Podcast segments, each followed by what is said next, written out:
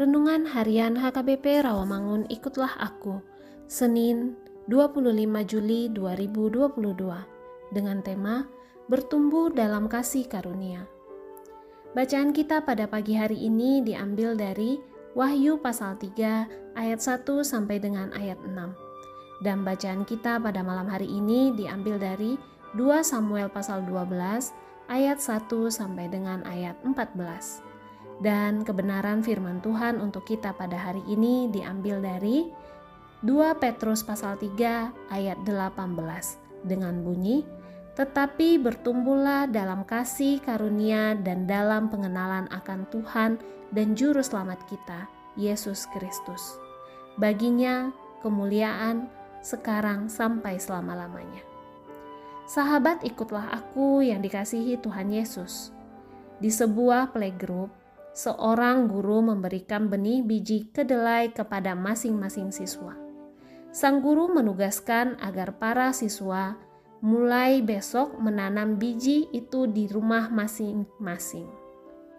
Setiap hari mereka harus memastikan apakah benih biji kedelai tersebut sudah bertumbuh atau belum.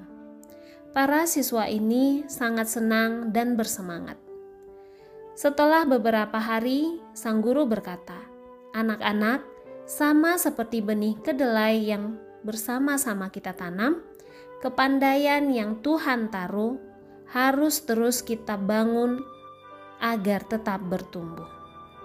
Petrus mengawali suratnya dengan menjanjikan kasih karunia dan damai sejahtera oleh pengenalan akan Allah dan akan Yesus Tuhan kita dan mengakhiri suratnya dengan mendorong kita untuk bertumbuh dalam kasih karunia dan dalam pengenalan akan Tuhan dan Juru Selamat kita, Yesus Kristus. Orang Kristen yang dewasa tidak pernah berhenti membutuhkan Yesus. Bertumbuh dalam kasih adalah suatu respon kita sebagai orang percaya kepada Tuhan yang adalah kasih. Seringkali kita hanya sibuk dalam tugas kita, ambisi kita, dan pekerjaan kita, dan melupakan benih kasih yang Tuhan taruh.